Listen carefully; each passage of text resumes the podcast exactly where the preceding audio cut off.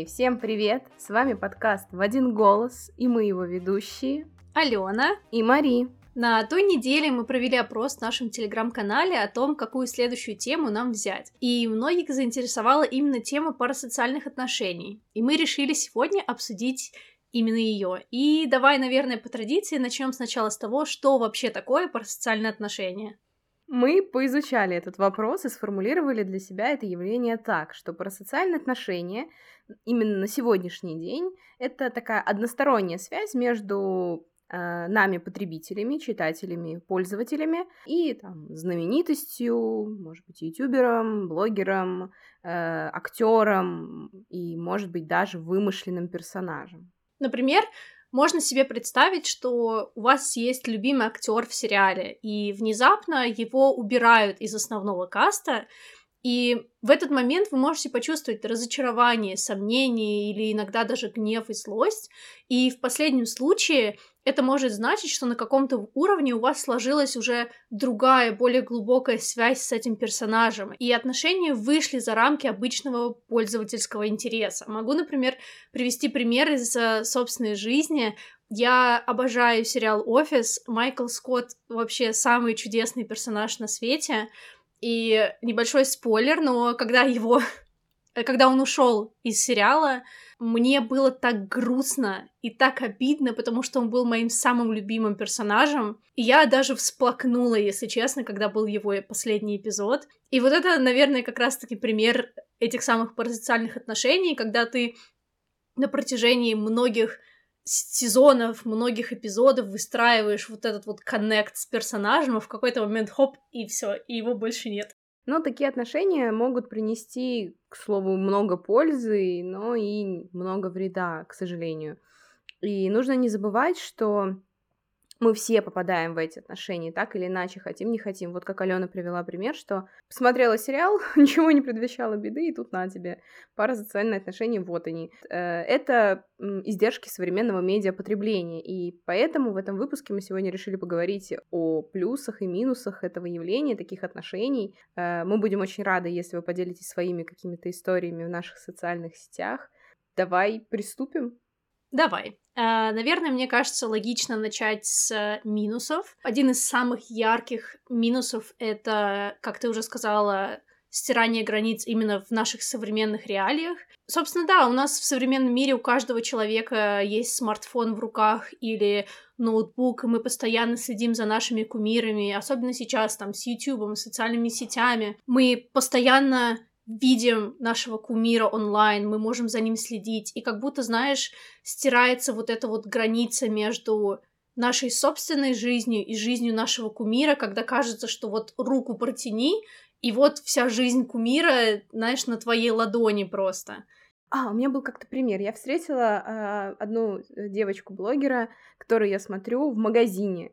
И я на нее посмотрела, и у меня было чувство, что я встретила какую-то старую подругу. Я не подошла к ней никаким образом, с ней не, зак... ну, не контактировала, она была с подругой, и я такая, типа... Но это как раз-таки про то, что ты знаешь про него так много, а ты для него никто. Да, да, у меня такое же было однажды, когда я, по-моему, тебе рассказывала, но перед тем, как переехать в Лидс, я нашла девочку-блогерку, которая mm-hmm. рассказывала про жизнь в университете Лидса, рассказывала про разные там кафешки, рестораны.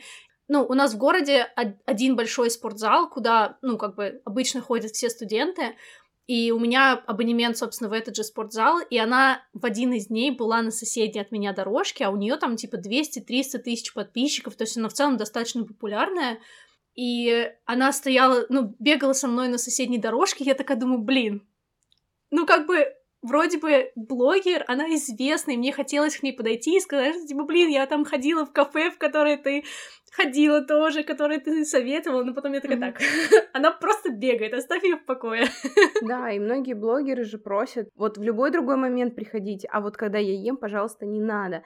Именно потому что мы настолько вовлечены в их жизнь, что нам кажется, что это вот наш дружочек, и можно к нему подсесть в любой момент, и нет, Типа вот это как раз-таки грань, что мы чужие для него.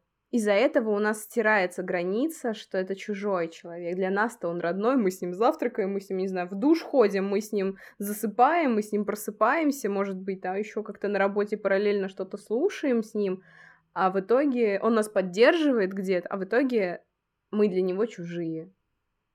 Да, но вот это как раз про то, что иногда жизнь онлайн воспринимается как реальность, как mm-hmm. что-то действительно происходящее в твоей конкретной жизни, но, к сожалению, это не так.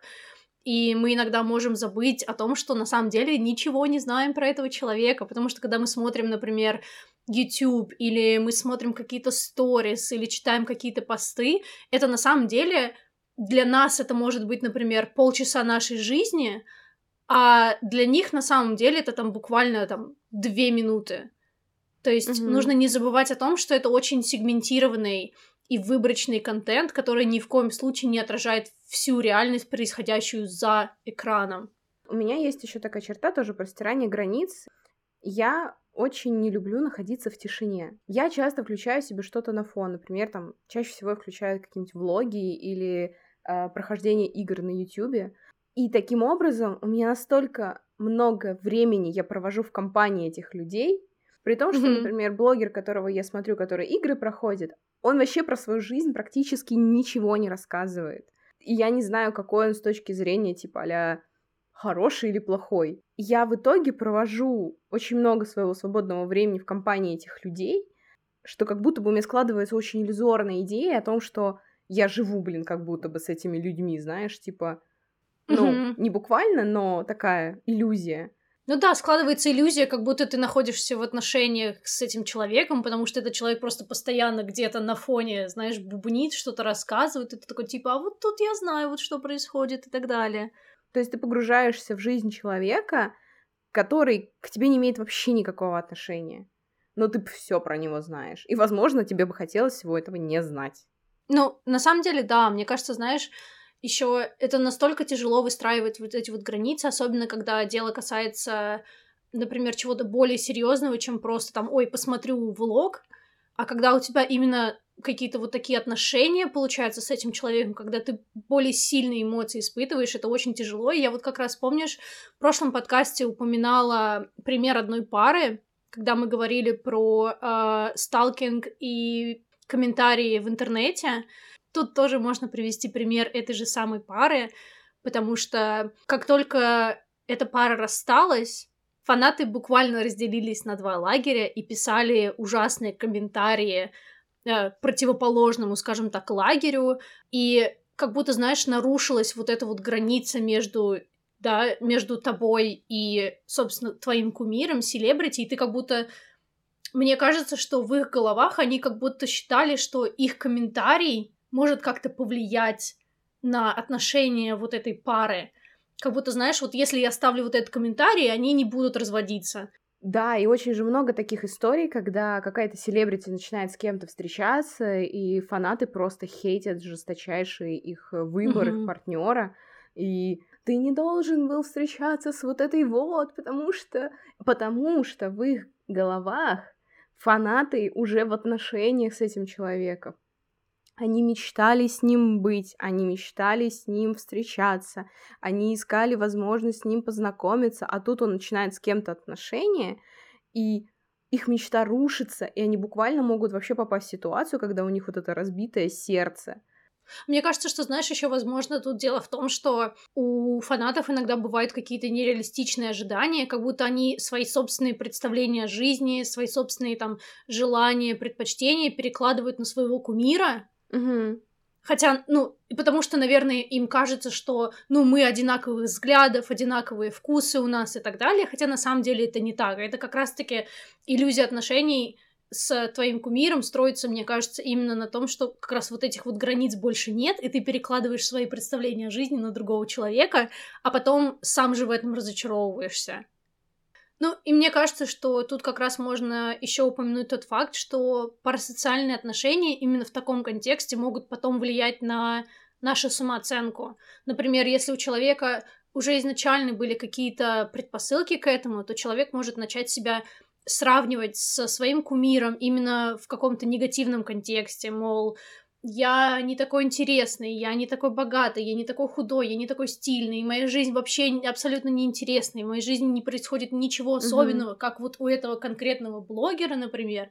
И, к сожалению, такое случается очень часто, и мне кажется, что это может привести к каким-то очень, ну, серьезным и негативным последствиям, отразиться не только на самооценке человека, но еще и на вообще, знаешь, мироощущении в целом.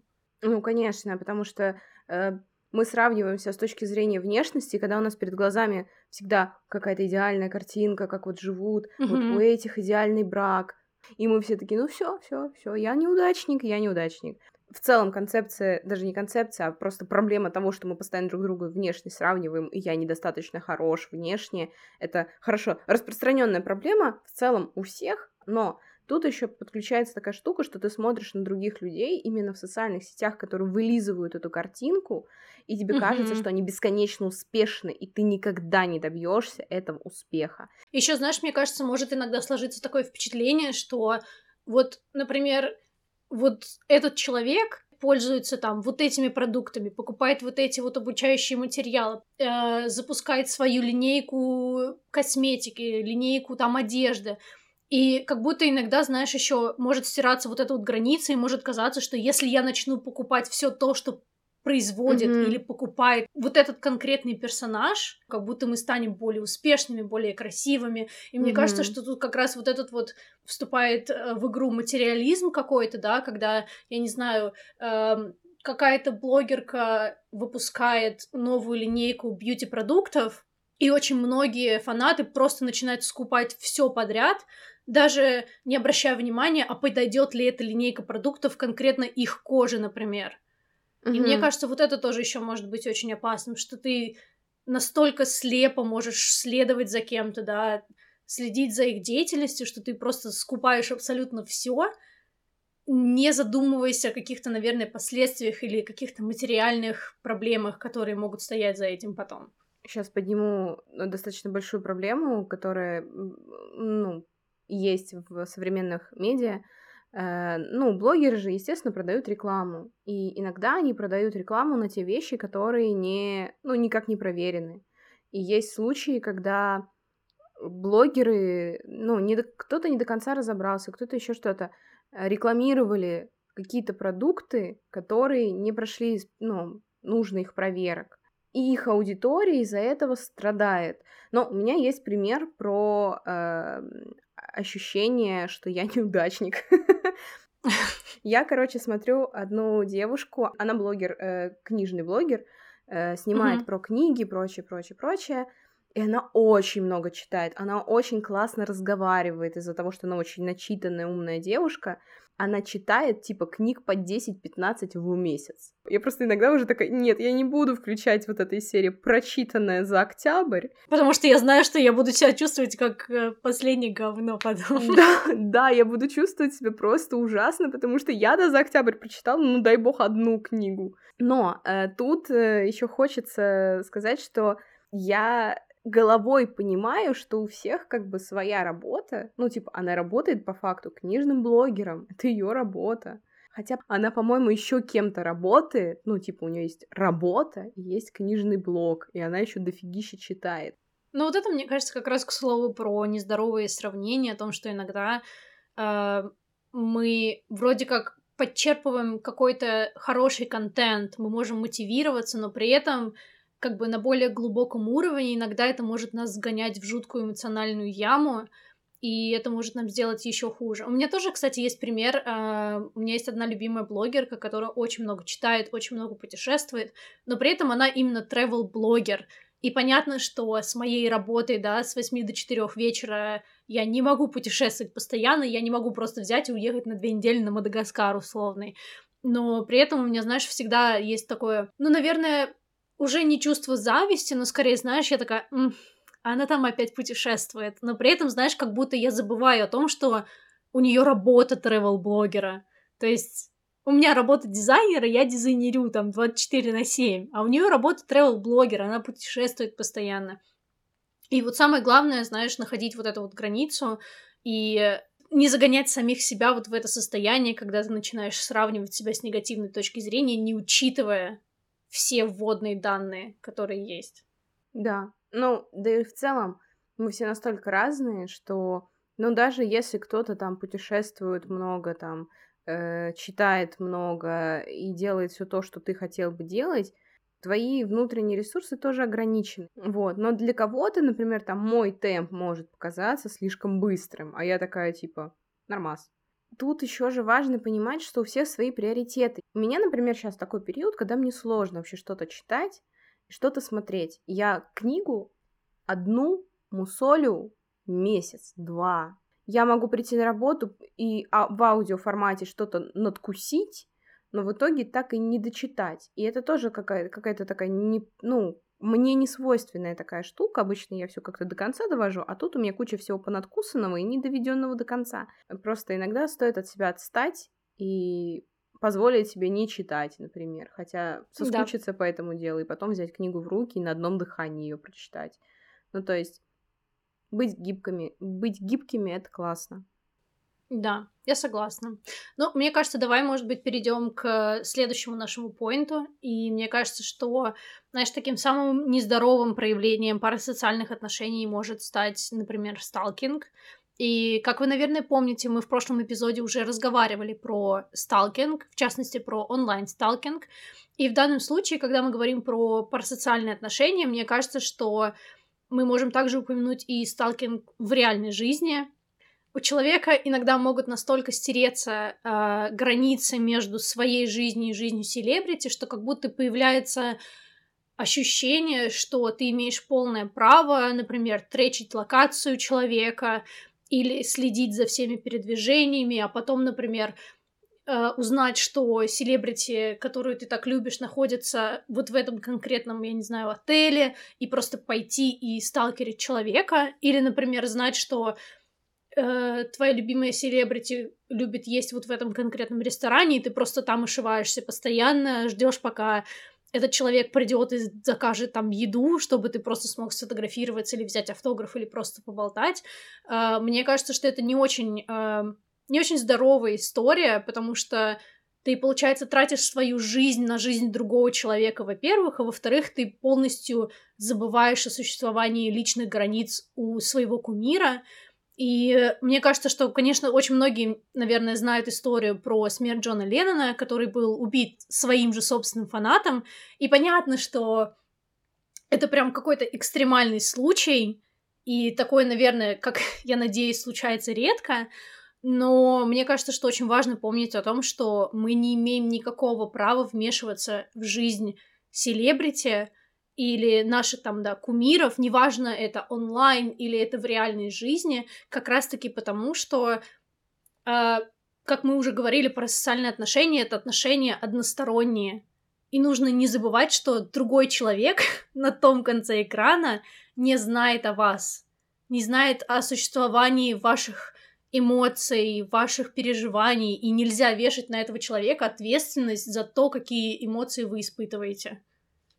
Да, и тут я полностью согласна, но не стоит нарушать границы эти. И сталкинг — это ситуация просто выходящая из ряда вон, типа это недопустимо. Поэтому, если вдруг вам интересно послушать про нарушение личных границ в интернете и как можно себя обезопасить, это то мы рекомендуем вам послушать наш прошлый выпуск. Э, но сейчас я предлагаю перейти потихонечку к плюсам, а то стало темно что-то. Да, прям совсем печальненько. Да, что-то мы так это ушли в какую-то грустную историю. Перейдем к плюсам, и один из плюсов, кстати, ну, мне вот первое, что приходит в голову, это наш кумир может выступать для нас каким-то источником вдохновения и мотивации.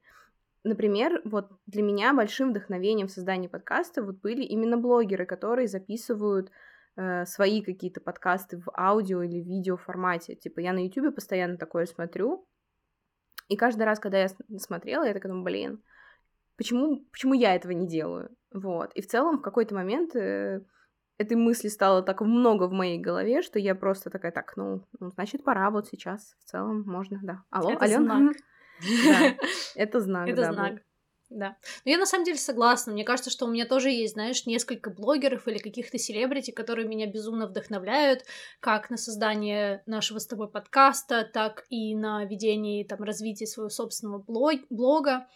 И мне кажется, что для меня еще очень важно, знаешь, чтобы эти блогеры были максимально открыты к своей аудитории, и мне очень нравится, когда приоткрывается вот эта завеса между жизнью и блогом, когда, знаешь, блогеры показывают изнанку своей работы, когда они не только показывают, как, ой, вот этот день из моей жизни, я пошел в ресторан туда, пошел позавтракал сюда, встретился с друзьями, тут сходил в музей, вот это вот все, знаешь, вот это вот идеальная картинка. А мне очень нравятся именно такие откровенные влоги, блоги, в которых рассказывается про все. Понятно, что это тоже, знаешь, только небольшой процент жизни человека, но все равно, мне кажется, мне самой интереснее смотреть, когда я вижу там взлеты и падения, когда, знаешь, нет вот этой вот вылизанной картинки до идеальности.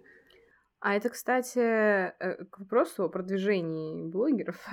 Почему некоторые блогеры, которые не снимают себя, они не взлетают, потому что нет лица. И так мы приближаемся к этому человеку, так нам э, интереснее за ним следить.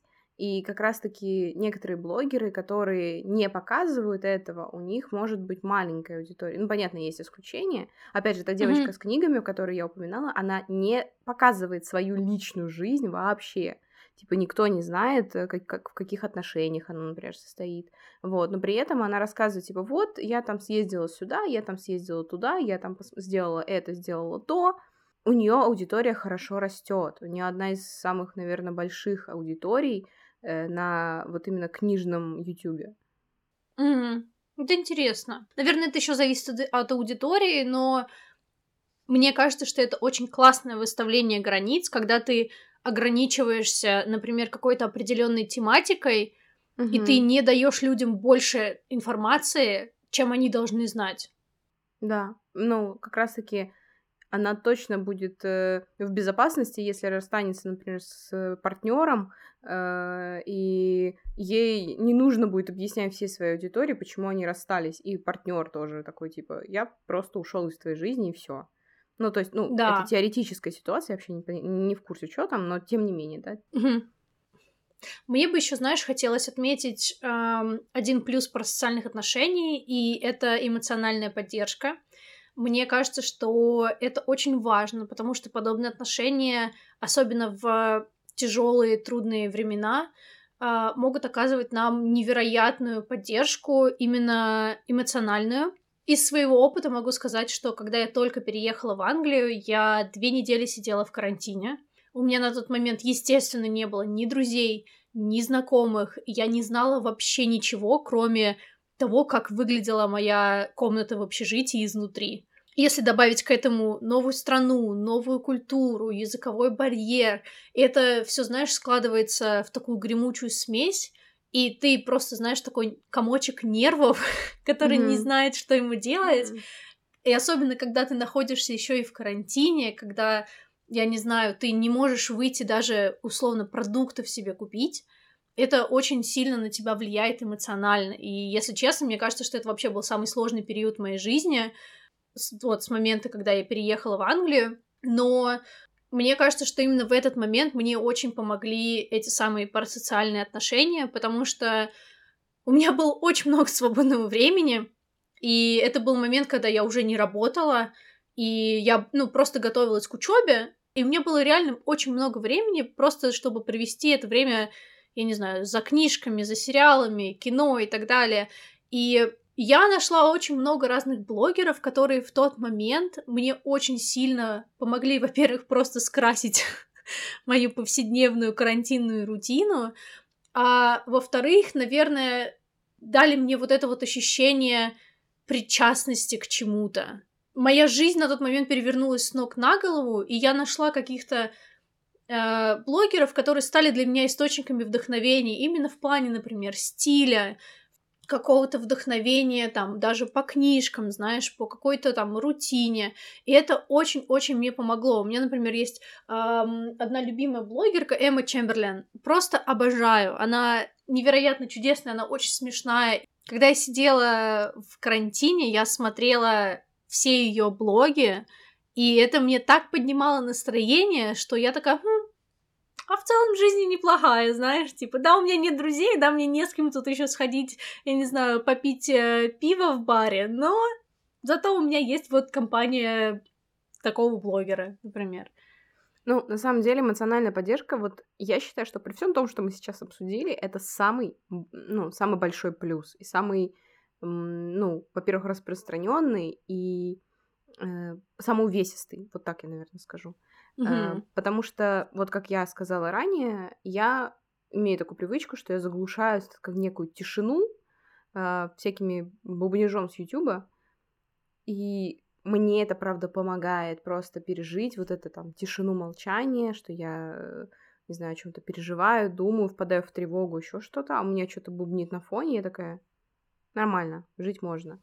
Вот. Да. И это, ну, в прямом смысле поддержка от этих парасоциальных отношений. Э, это отношения, в которые тебе не надо вкладываться, это тебя ни к чему не обязывает. Ты просто, ты просто включаешь этот бубнёж, этот человек э, бубнит у тебя на фоне, и ты такой, спокойно, все хорошо. Это какая-то вот, ну, опора некая, вот. Ну, для меня, по крайней мере, это так.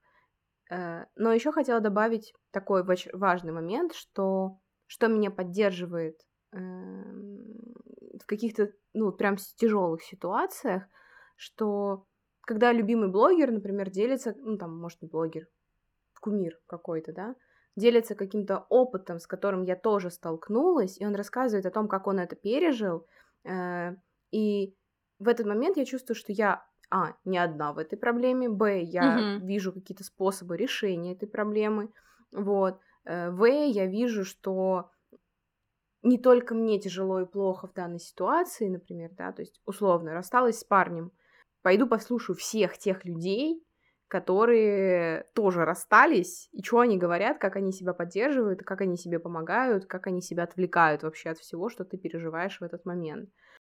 Да, на самом деле я согласна, это, знаешь, э, иногда очень успокаивает. Я хотела, знаешь, еще рассказать пример. Вот ты э, упомянула, что у тебя есть блогер, которого ты слушаешь, как, знаешь, такой бубнёж на фоне. У меня такое происходит с сериалом «Теория большого взрыва». Мне кажется, я его смотрела раз десять. А там, чтобы ты понимала, больше десяти сезонов, по-моему. Да, я знаю. И я его смотрела очень много раз, и я mm-hmm. знаю сериал наизусть. И мне это очень сильно помогает с тревогой, потому что я, ну, достаточно тревожный человек, и когда у меня на фоне играет что-то вроде теории большого взрыва, когда это настолько знакомые голоса, настолько знакомые ситуации, что меня это в целом, знаешь, успокаивает. Как будто, знаешь, у меня есть какое-то ощущение контроля mm-hmm. над ситуацией. Да, очень понимаю, мне также. Ну, типа, включаешь что-то знакомое. Я не знаю, на самом деле, как это работает и почему это все еще интересно, но ты включаешься вот в это уже знакомое, миллион раз посмотренное, э, знаешь, ты знаешь это все буквально наизусть. Но ты включаешься, типа, у меня так вот Доктор Хаус, Властелин колец, Гарри Поттер, вот это вот какая-то моя э, safe space zone, которую я включаю да. в, в трудные времена, и я смотрю это, и мне всегда это интересно почему-то, но всегда мой мозг такой, о, надо сейчас полностью в это погрузиться. Отлично. Я, кстати, разговаривала об этом со своей терапевткой, и она сказала, что это такой защитный механизм, потому что когда в мире происходит просто хаос и каждый день какие-то ужасные новости или что-то в этом роде, мозгу просто нужно отключиться, и мозгу нужно э, снова почувствовать вот этот контроль, о котором я говорила. Как mm. будто ты можешь контролировать то, что происходит, потому что ты знаешь, это для тебя понятные эмоции, изученные уже эмоции, и ничего не произойдет неожиданного. Mm. И именно поэтому наш мозг за это так цепляется. Блин, очень интересно. Хотела, кстати, еще сказать по поводу блогеров и опыта, через который проходят другие люди. Мне кажется, что вот ты там упомянула, да, что если, например, ты рассталась с парнем или там поменяла работу и нашла блогера, который об этом тоже говорит. Мне кажется, еще, кстати, иногда у некоторых блогеров существуют телеграм-каналы или в целом, знаешь, даже элементарно комментарии э, в том же YouTube, когда ты можешь найти людей, которые проходят через то же самое, через что проходишь ты. Mm-hmm. И мне кажется, что это как раз еще один очень важный плюс про социальных отношений, потому что именно вот эти вот телеграм-каналы или какие-то обсуждения в комментариях, они дают нам вот это, знаешь, ощущение э, комьюнити и такого, знаешь, кружочка по интересам. Ну, действительно, находишь людей, которые просто по одному тому факту, что они подписаны на того же блогера, становятся тебе ближе. И у тебя да. есть вот это вот ощущение того, что ты не один в мире, и ты можешь просто написать вот этому человеку, и вы сможете общаться. Мне кажется, что, знаешь, даже фан-базы, я не знаю, той же Тейлор Свифт, например, или Джастина Бибера, это как раз тот кружок по интересам, о котором я говорю. Ну, да, и к вопросу, кстати, о комьюнити, я, ну, как бы я в основном сижу в телеграм-каналах, э, и буквально вчера нашла пост у одной девушки, и он начался с вопроса, когда вы выбрали быть не в отношениях, что вам дал вот этот вот период, когда вы не в поиске кого-то, да? И я с таким интересом почитала, и многие комментарии, которые э, написали ребята, я прям скринила, потому что они настолько попадали мне куда-то в, в нужное место, в сердечко, вот, что это оказалось для меня такой прям поддержкой и поводом. Я, я прям задумалась, э, я какие-то вещи для себя поняла, что заметила за собой, что, ага, оказывается, я не в режиме не поиска, я в режиме поиска. И я такая, ага, поняла, вот мне бы хотелось, наоборот, уйти вот там в, туда-то, а не вот туда-то, условно, да, ну, короче, я порефлексировала каким-то образом, и это все мне дал просто один пост в Телеграме. Да, ну, мне кажется, знаешь, в зависимости от того, в какой ситуации ты находишься и там каких именно блогеров ты читаешь, но мне кажется, что да, действительно, это может заставить тебя порефлексировать в целом над твоим собственным опытом, во-первых, а во-вторых, просто, знаешь, даже ощущение того, что ты не единственный человек, который проходит через что-то подобное в данную конкретную секунду, mm-hmm. оно в целом, знаешь, мне помогает, например, чувствовать себя лучше. Да, понимаю, о чем ты. Ну, мне кажется, мы плавно подходим к концу нашего эпизода. Давай, наверное, ну, зафиналим наши мысли э, какими-то общими выводами. Маш, поделись вообще в целом, что ты думаешь про, про социальные отношения. Для тебя больше минусов или больше плюсов? Сначала хочу сказать, что это очень интересное явление, и классно его поизучать. Мне было очень интересно сегодня с тобой об этом поговорить. Угу. Мне тоже.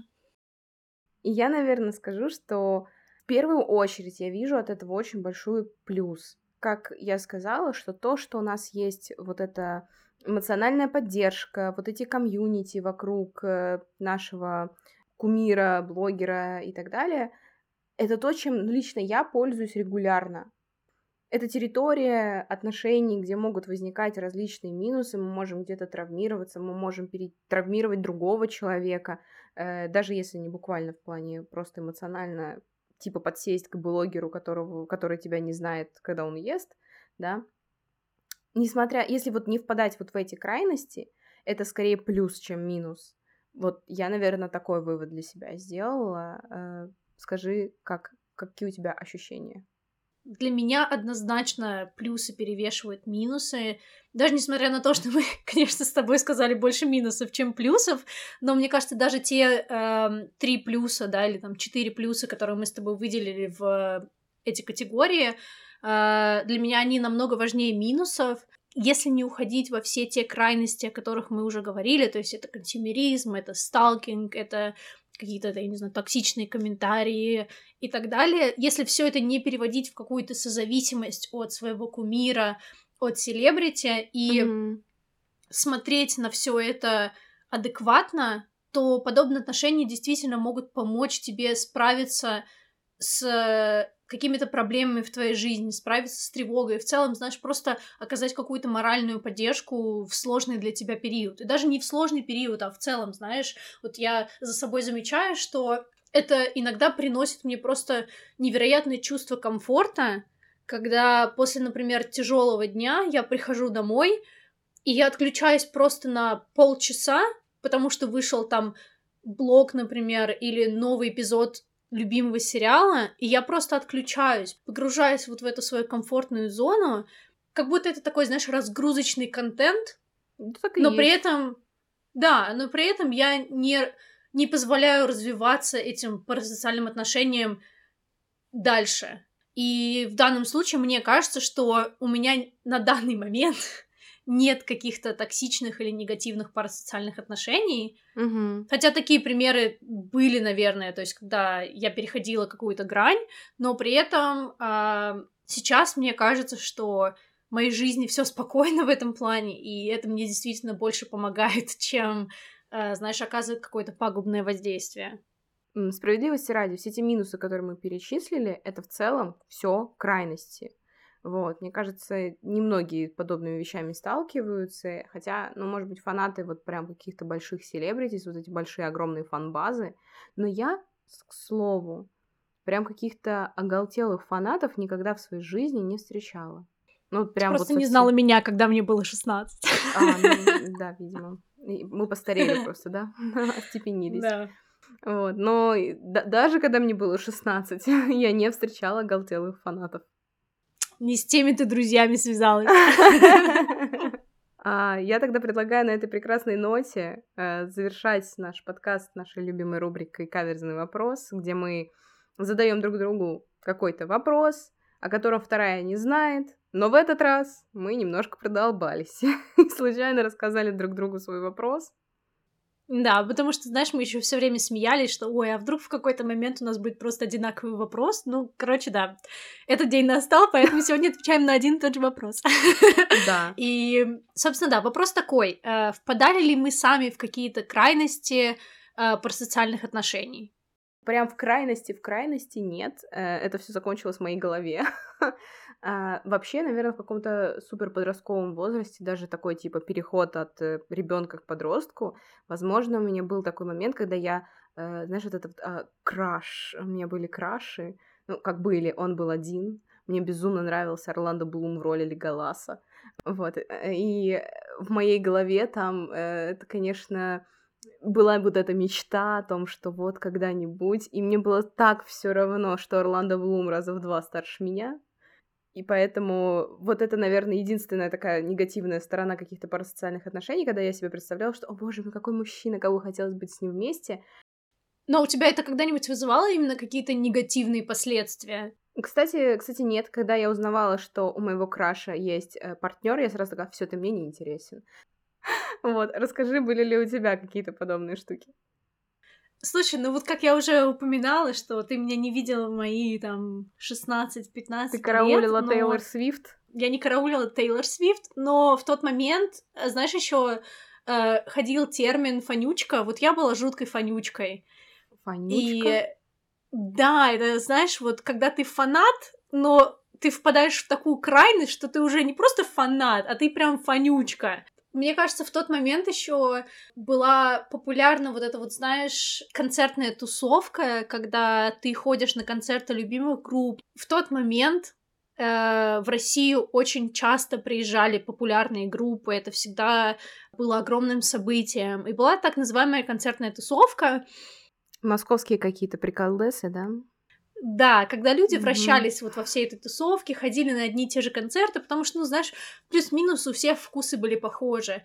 Э, Были какие-то моменты, когда мы реально сталкерили селебрити, которые приезжали в Москву. Очень часто, если ты приходишь к отелю, в котором остановился, я не знаю, условный Джаред Лето, очень часто оставлял какие-то комментарии, давал автографы, общался с людьми, делал фотографии. И мы реально ездили ко всем этим отелям. Слава богу, они были в центре города, поэтому там от одного отеля до другого пять минут пешочком. Две минуты, если ты бежишь. Вот, вот, вот, э, как бы, такой у нее Яндекс Навигатор, как бы в голове. От одного отеля до другого две минуты, если бегом. Да, но мы реально как бы ходили, встречали людей из разных групп, фотографировались с ними. Я помню, что у меня есть э, фотография, я даже не знаю его имени, но у меня есть фотография с э, барабанщиком группы Bizkit. Оу, oh май. Э, так что, да. Завидуйте фанаты. Но это было, знаешь, просто комьюнити, которое меня, собственно, подстегивало к этому. Но опять-таки, это для меня в тот момент была группа друзей, с которыми я постоянно общалась. Это было вот это вот, знаешь... Это было комьюнити. Да, это было вот это вот ощущение комьюнити, когда ты знаешь, что ты можешь написать кому-то, например, просто одну фразу, там, вот эта группа приезжает там 20 июня, покупаем билеты, покупаем билет. Ты знаешь, что эти люди пойдут на те же самые концерты, вы будете вращаться в одних и тех же кругах, у вас всегда будет полно тем, которые вы сможете обсудить, или mm-hmm. у вас будут какие-то, знаешь, общие приколдесы, которые вы будете делать, там, идти куда-то, я не знаю, поехать в другой город на концерт или что-то такое. То есть, ты знаешь, вот это вот именно ощущение того, что эти люди разделяют мои интересы. Mm-hmm. Вот.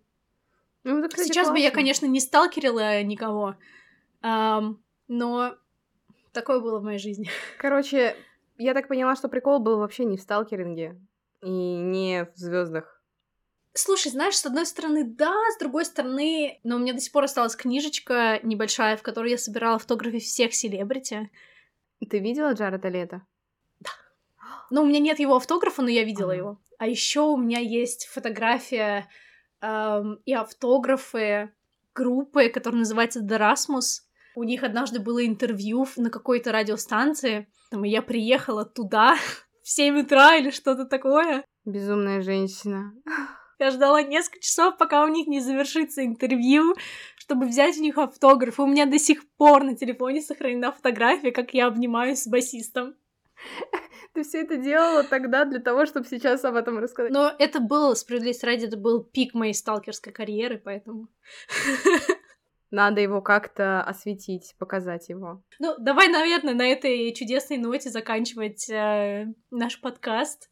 Э, мы рассказали слишком много. Все, все, заканчиваем этот кринж. Заканчиваем. Да. Поделитесь, пожалуйста, своими историями о кринж, ваших парасоциальных отношениях. Да, даже если это история кринж.